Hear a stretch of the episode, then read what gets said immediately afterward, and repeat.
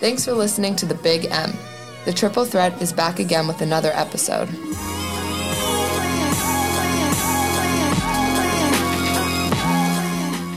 I'm Elle. I'm Haley. And I'm Julia, and we're here for the recap of last week's Mohawk sports results, as well as an inside interview of the Mohawk athletics from Mr. Grant. The Mohawk Nation had a great week with some great results. Millis varsity boys soccer with an outstanding record of 7 and 2, falling short against Ashland with a close 3 to 1 loss.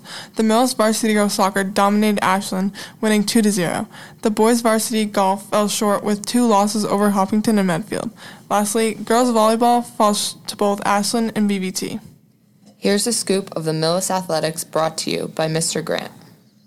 What are important qualities of being a Mohawk athlete? Well, one of the biggest ones is selflessness. You just have to understand that there's a bigger part uh, beyond me uh, that you have to have in order to become a we.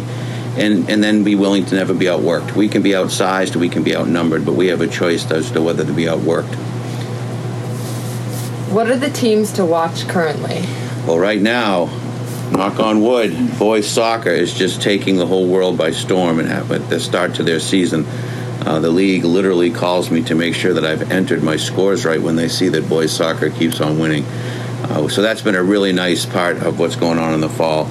Also, our new coaching staff with the volleyball team uh, seems to have put a wonderful step into the heels of our uh, volleyball players as they're working real hard to get their program uh, headed in a better direction and enhancing many of the opportunities that come with making it to the state tournament.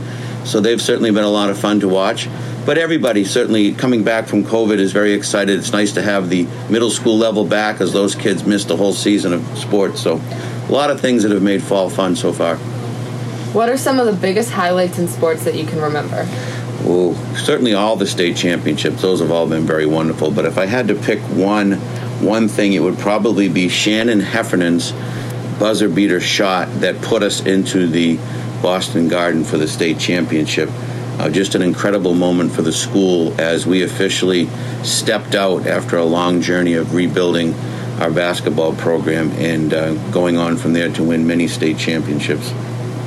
How has COVID affected your job and how have you seen it affect athletes?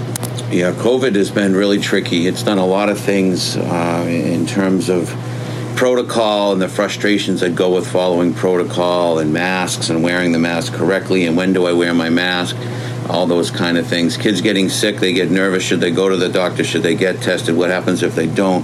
There are so many things that you have to keep track of because of COVID that's just become a bit of a distraction to the actual fun part of what they're trying to do, which is to play sports. But overall, we're all in this together. It's not like it's just one person.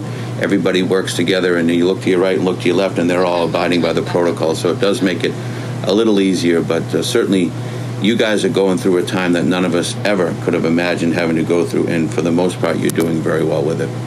If you could give any advice to an athlete in their season right now, what would you say?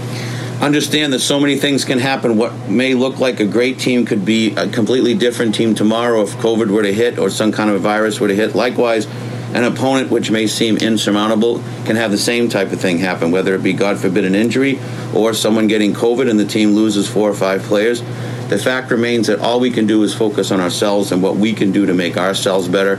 And when you think something can't happen, just take a look again because something will happen that'll put it in a position that you'll say, I didn't think this was going to be possible. And now that this, this, and this happened, it looks like we're in position to have a better chance. So control what you can control and stay positive about everything moving forward.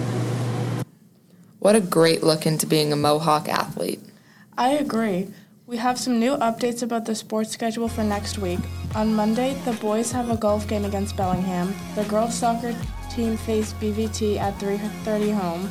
Tuesday is filled with games. The boys golf takes on Norton while the girls soccer play Holliston away and the boys soccer face off at home. Those sound like some really good games. On Thursday, boys face Hopkinton away while the girls take them on at home at 3:45. Volleyball has a big game against Medfield at 6 at home.